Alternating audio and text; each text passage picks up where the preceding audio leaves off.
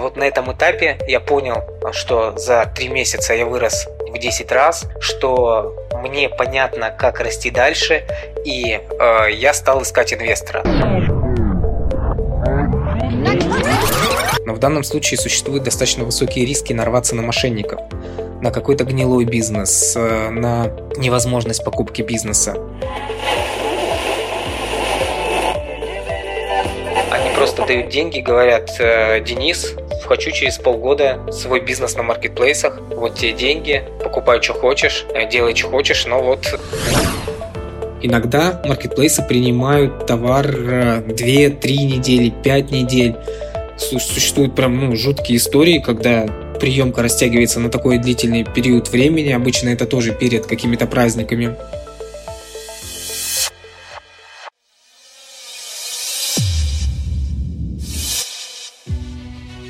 Всем привет! На связи Дэн Ветренников, и это подкаст «Логово продавцов». Подкаст комьюнити продавцов маркетплейсов SellerDen, в котором мы вместе с экспертами, продавцами и представителями маркетплейсов обсуждаем всевозможные аспекты работы с маркетами, историю успеха и факапы. Поехали!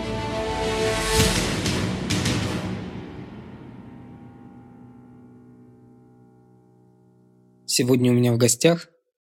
А нет, сегодня ни у кого у меня в гостях.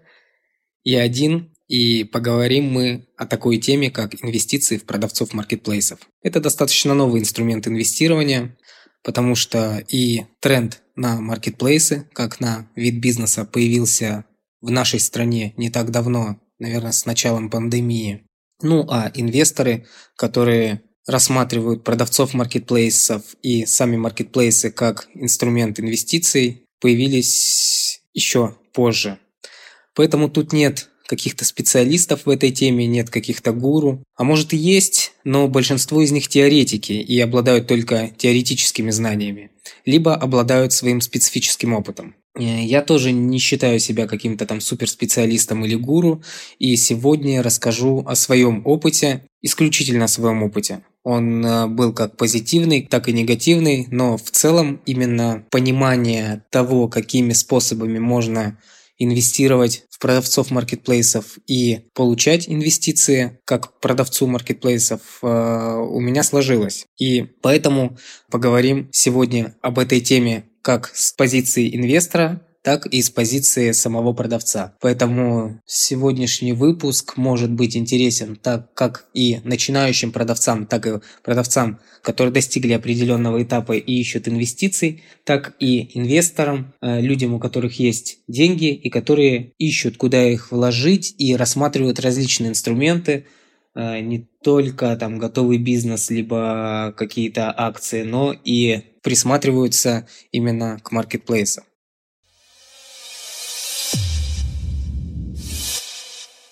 Глава 1. Инвестиции, партнерство. Итак, первый пункт, о котором мы сегодня поговорим, это инвестиции, партнерство. Когда инвестор вкладывает свои деньги и становится партнером вашего бизнеса. И в зависимости от суммы, которую он вкладывает, и в зависимости от той оценки бизнеса, которая у вас есть, во сколько вы оцениваете свой бизнес, если мы говорим о вас как о продавце, это может быть разная доля, там, от самого минимума до там, самого максимума, в который вы оцениваете. В данном случае инвестор вкладывает не только деньги, но и свои компетенции, потому что если инвестор не обладает какими-то компетенциями, которыми он может усилить ваш бизнес, вот данный вид инвестиции как партнерство, он будет... очень невостребованным, очень плохим для вас, как для продавца. Почему? Зачем вам партнер, который обладает, к примеру, либо теми же компетенциями, которыми и вы, либо не обладает необходимыми компетенциями для развития бизнеса в принципе? Вот в данном случае я бы не рассматривал такого партнера. У меня был такой вид инвестиций. Летом 2019 года я начал продавать на маркетплейсах, начал там буквально с нуля, с 30 тысяч рублей, часто об этом рассказываю, и к осени этого же года уже вышел на оборот 300 тысяч рублей. И вот на этом этапе я понял, что за 3 месяца я вырос в 10 раз, что мне понятно, как расти дальше, и я стал искать инвестора. Не сказать, что прям искал я инвестора. Как-то так получилось, что он сам нашелся. Вот, и мы именно вот этот вариант инвестиций, мы с ним к нему пришли. То есть инвестор стал моим партнером. И мы разделили с ним задачи таким образом, что я отвечал за все, что касается интернета, то есть работа с личным кабинетом, формирование поставок, работа с ценой, работа с отзывами, ну, все, что есть в интернете, все, что есть в личном кабинете маркетплейсов. Тогда мы продавали уже на нескольких маркетплейсах, а партнер, он взял на себя офлайновскую часть, офлайновскую составляющую бизнеса, то есть он работал с товарами непосредственно, которые находились у нас на складе, он руководил упаковщиками, он заказывал машины, заказывал упаковку, то есть все, что касается офлайн, он взял на себя. И таким образом у нас сложилось партнерство, и таким образом мы распределили между собой задачи. Что тут важно, помимо того, что партнер должен обладать определенным пулом компетенций, тут важно составить правильно договор. Договор, в котором прописать ваши обязанности, проценты, каким образом будете выводить прибыль. Но самое главное, вот тоже на своем, наверное, не самый позитивный у меня опыт такого партнерства, самое главное в договоре, я считаю, прописать, что делать, если ничего не получится.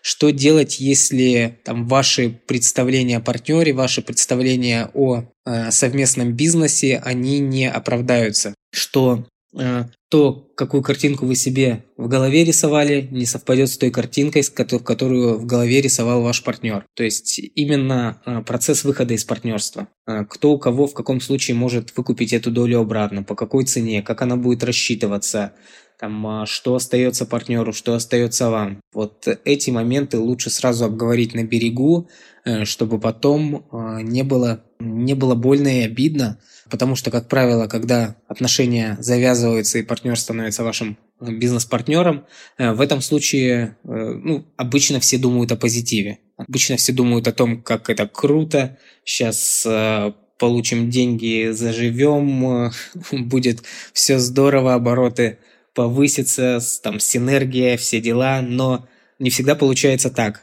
Возникают какие-то моменты, которые негативно влияют на бизнес. Возможно, там, с человеческой точки зрения что-то происходит, что может повернуть бизнес не туда. Поэтому вот важно предусмотреть все моменты.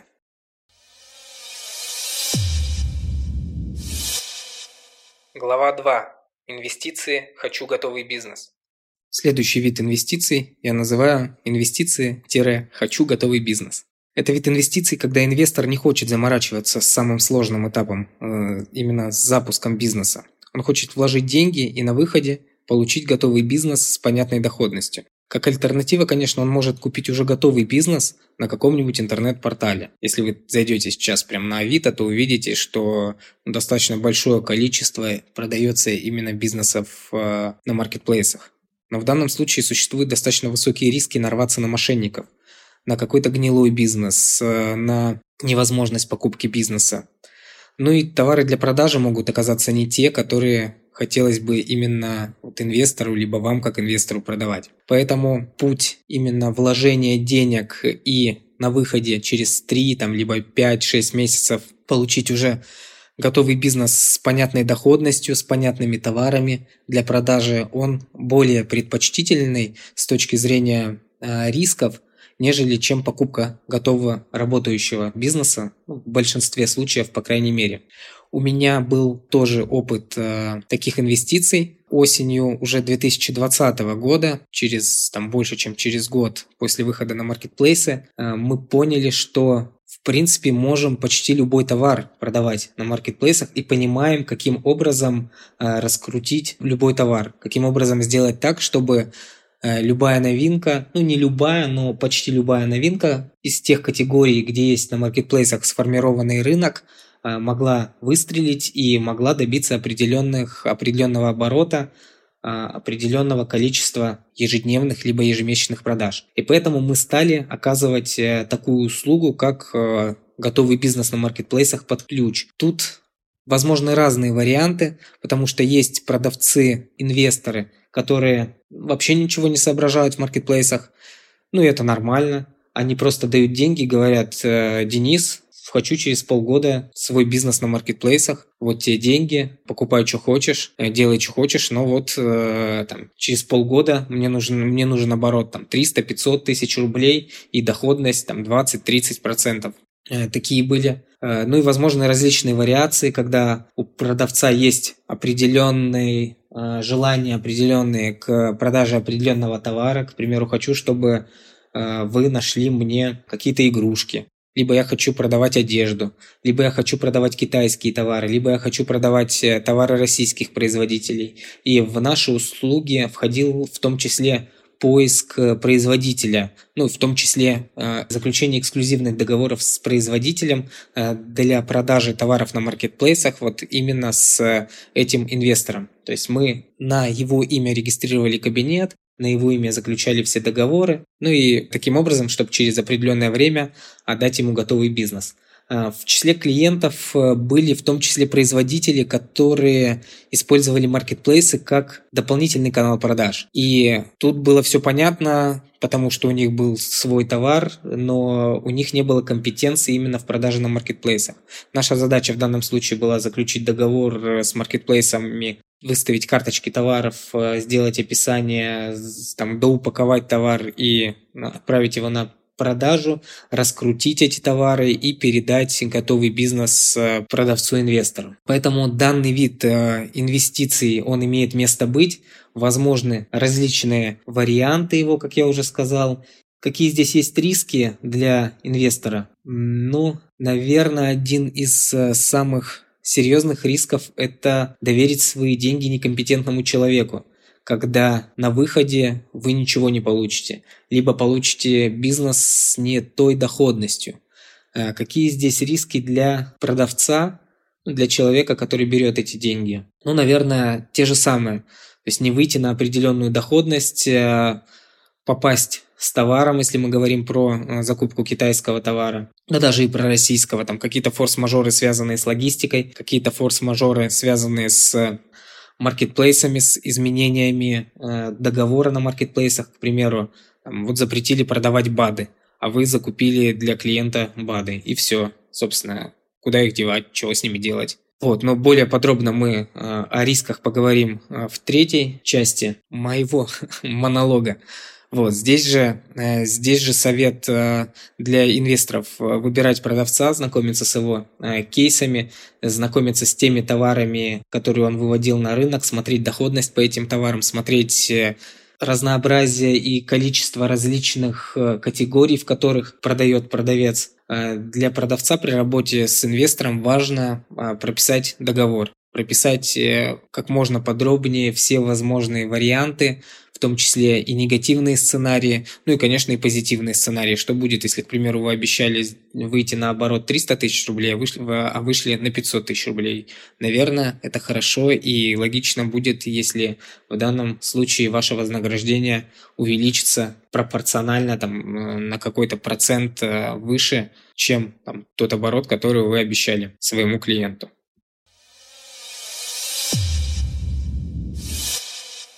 Глава 3. Инвестиции. Хочу пассивный доход. Ну и, наконец, третий вид инвестиций. Инвестиции как пассивный доход. Это, наверное, самый классический вид инвестиций в продавцов маркетплейсов. И рассмотрим его более подробнее. Рассмотрим возможные схемы такого вида инвестиций, цели и риски продавца и инвестора. Зачем инвестиции продавцу? Ну, тут все понятно, это расширение оборотных средств за счет кредитного плеча. Почему продавцу не взять деньги в банке просто? Ну, иногда продавцу не дадут кредит в банке по разным причинам. Это может быть там, плохая кредитная история, это может быть недолгий срок ведения бизнеса. Но в любом случае тем продавцам, которые продают на маркетплейсах, кредит взять немножко проще, потому что маркетплейсы платят в белую, у вас понятный оборот, у вас понятные расходы там, на закупку товара, но в некоторых случаях это невозможно. А иногда продавцы сами не хотят брать кредит, предпочитают инвестиции в том случае, если они хотят разделить риски с инвестором. Чуть позже мы поговорим о возможных рисках, а их действительно тут немало. И вот когда продавец понимает, что есть какие-то риски, если там в случае с инвестором возможно инвестиции, инвестиции не отдавать, что возможно договориться там, о большей доходности, о большем проценте, нежели тот процент, который берет банк за свои услуги, но вы риски делите с инвестором пополам, либо в какой-то другой пропорции. Вот в этом случае продавец тоже ищет инвестиции. В чем цель инвестора? Как правило, это получить доходность выше банковской, выше доходности классических инструментов с минимальными рисками, с рисками, которые там, меньше, чем когда инвестор использует другие инструменты.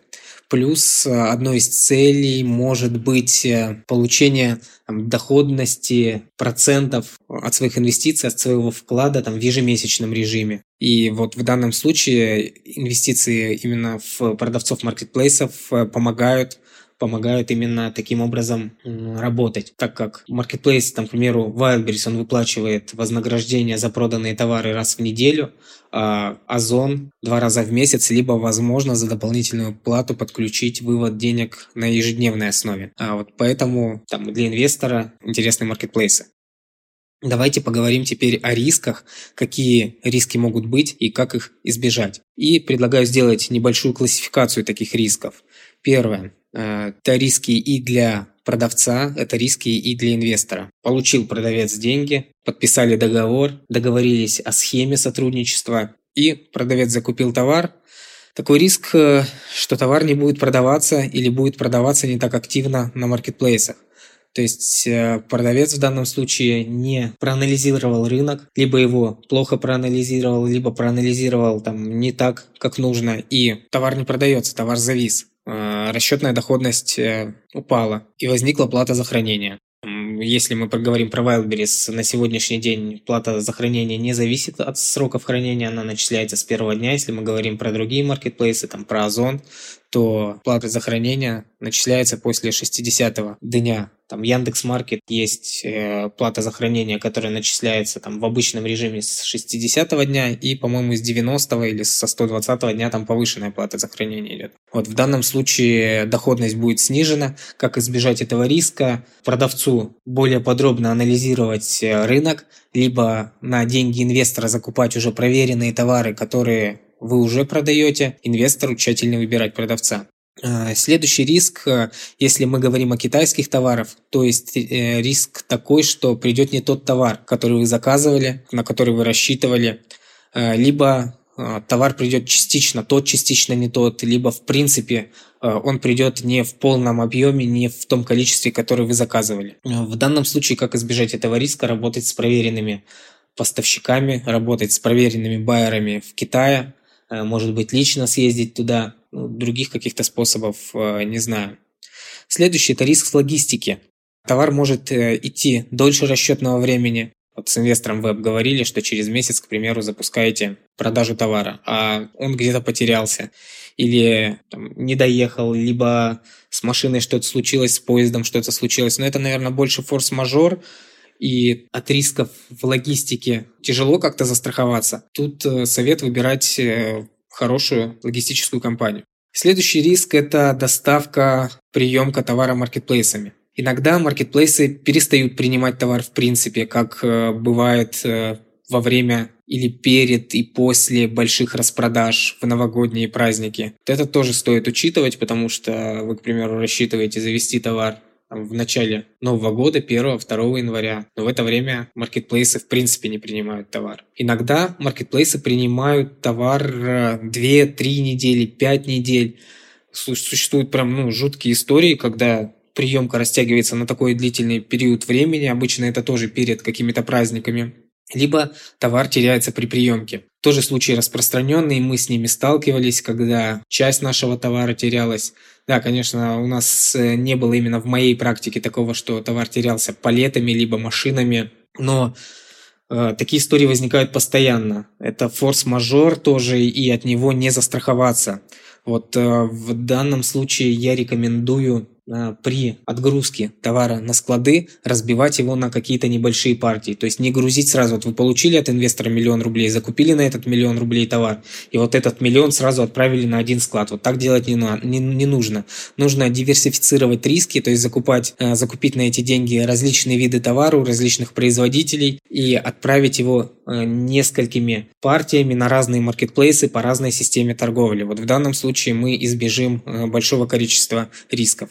Следующий риск, который существует, это риск выхода на маркетплейс производителя, самого производителя, либо аналогов того товара, который вы продаете по лучшим условиям, с более низкой ценой, с более хорошими характеристиками товара. Это тоже нужно учитывать и не делать ставку на какой-то один товар, потому что либо сам производитель может войти, а, соответственно, у него издержек меньше, он в любом случае может дать более низкую цену, чем вы, либо кто-то другой, так же, как и вы, проанализировав рынок, поймет, что вот данный сегмент рынка, данная ниша, она свободная, там меньше, маленькая конкуренция, возможно сделать хорошие чеки, хороший оборот, и так же, как и вы, закупит этот товар. Поэтому еще раз, не делайте ставку на какой-то один товар.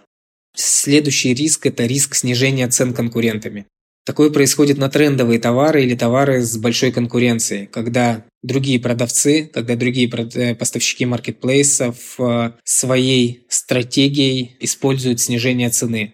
То есть, когда идет постоянное ежедневное понижение цены вашими конкурентами, и вы также вслед за ними вынуждены понижать цену для того, чтобы остаться в рынке, и в данном случае расчетная доходность ваша и, получается, доходность инвестора, она снижается. В данном случае тоже совет такой, правильно выбирайте товары.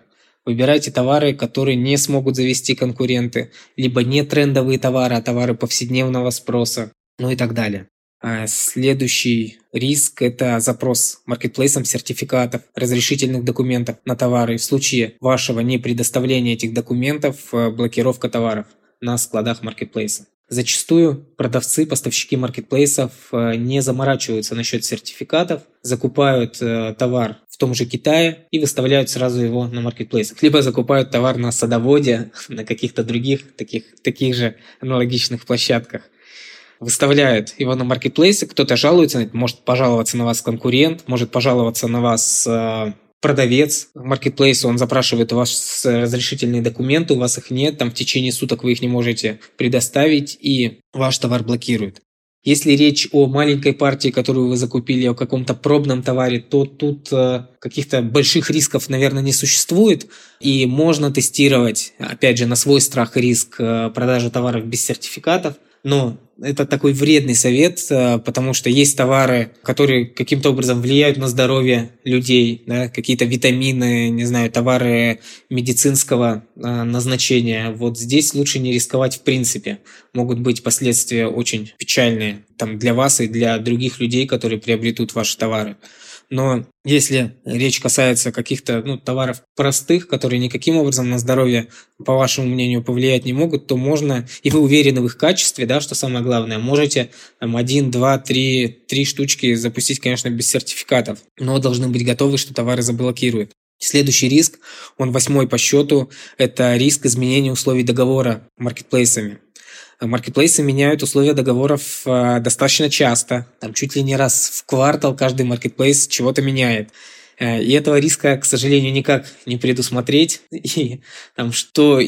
можно попасть очень серьезно. В том числе не только маркетплейсы меняют условия, но и меняется законодательство нашей страны. К примеру, вот сейчас это кизы на обувь, кизы на одежду, и продавцы обуви, они достаточно несут много новых издержек. Это уже 8-й риск, и их еще больше, то есть если вот так вот глубоко копать, то и для инвестора достаточно большое количество рисков, и для продавца тоже. Поэтому стоит ли привлекать инвестиции или не стоит, именно вот в пассивном таком режиме, решать, конечно, вам. И насколько вы уверены в том, что можете как продавец избежать этих рисков, либо минимизировать их. Что же касается того, как избежать и минимизировать эти риски, давайте тоже постараюсь сейчас свести в единые пункты, каким образом избежать и минимизировать вот эти возможные риски. Ну, первое – это инвестор работать только с опытным продавцом, не с новичками, запрашивать скрины и доступы к личным кабинетам, смотреть, как давно продавец продает товары на маркетплейсах, что он продает, с какой доходностью он продает, не попадал ли он на какие-то штрафы, есть ли у него там постоянный рост, либо он продает то в минус, то в плюс и болтается на одном обороте уже длительное время. Если есть компетенции у вас, там, как у инвестора, анализировать самим, анализируйте. Если нет, то заказывайте аудит, потому что это очень важно, и в дальнейшем это может сыграть с вами злую шутку. Вкладывать деньги в уже продающийся товар, если у таких товаров еще нет потолка в продажах, или они продаются не на всех маркетплейсах. То есть, к примеру, продавец продает какой-то товар только на Озоне и получает инвестиции, и этот же товар он начинает продавать на Wildberries. Либо он продает товар на Озоне там, с одного склада, но, получив инвестиции, он завозит этот товар и на другие склады. То есть куда расти. И продавец должен понимать, что если он получит инвестиции, каким образом он, делая ставку на этот же товар, каким образом он может увеличить продажи. Это могут быть, еще раз повторяюсь, завоз на другие маркетплейсы. Если мы говорим в рамках одного маркетплейса, то это продажа по другой системе. Продавали по ФБС, завезли на ФБО. Это распределение и завоз товаров на различные склады. К примеру, там, на Wildberries вы продавали только с Подольска, а завезли на другие региональные склады. За счет этого срок доставки до покупателя уменьшился и, соответственно, объем продаж, оборот товара увеличился. Следующий способ избежать или минимизировать риски – это диверсификация рисков путем закупки различных категорий товаров. Об этом я уже говорил, повторюсь еще раз, не кладите все яйца в одну корзину. Закупайте различные товары в различных категориях, тестируйте, но что-то да выстрелит. Если что-то не выстрелит, то вы не потеряете большое количество денег. Следующее – это прописать в договоре с инвестором все возможные риски и действия сторон, изменения в условиях договора на случай их наступления. Ну, тут no comments, как говорится, всегда нужна бумажка, всегда нужно все ваши договоренности фиксировать на бумаге. Дальше, если речь идет не о тестовых партиях товаров, а о крупных поставках, то сразу продумайте варианты растаможки, сертификации продукции ваших товаров. Об этом тоже уже говорил, повторяться не буду. Собственно, такие риски существуют, такие способы инвестиций, лично с ними я сталкивался, поэтому сегодня вам о них рассказал. Конечно, там в рамках одного подкаста обо всем не поговоришь, все риски не обсудишь и возможны и другие варианты инвестирования в продавцов маркетплейсов, возможны другие варианты инвестиций с точки зрения инвесторов, возможно различные комбинации этих вариантов. Тут опять же, дело в договоренностях, дело в том, какие перспективы вы видите для себя в качестве инвестора, либо какие перспективы вы видите для себя в качестве продавца. Всегда можно со всеми договориться. Если там история вин-вин, когда и одна сторона от инвестиций остается в плюсе, и другая сторона остается тоже в плюсе, почему бы не использовать те или иные инвестиции? Тут дело только в том, чтобы найти нужного человека, познакомиться там, либо с опытным продавцом, либо с инвестором и договориться. Соответственно, договоритесь, и всем будет счастье. На этом все, друзья. Спасибо. Если было интересно, ставьте лайки, пишите комментарии. В дальнейшие выпуски будут и с гостями, и буду я рассказывать о своем опыте торговли на маркетплейсах, в том числе в виде монолога. Все, всем пока, удачи. На связи Дэн Ветренников, и это подкаст «Логово продавцов». Подкаст комьюнити продавцов маркетплейсов SellerDen, в котором мы вместе с экспертами, продавцами и представителями маркетплейсов обсуждаем всевозможные аспекты работы с маркетами, историю успеха и факапы.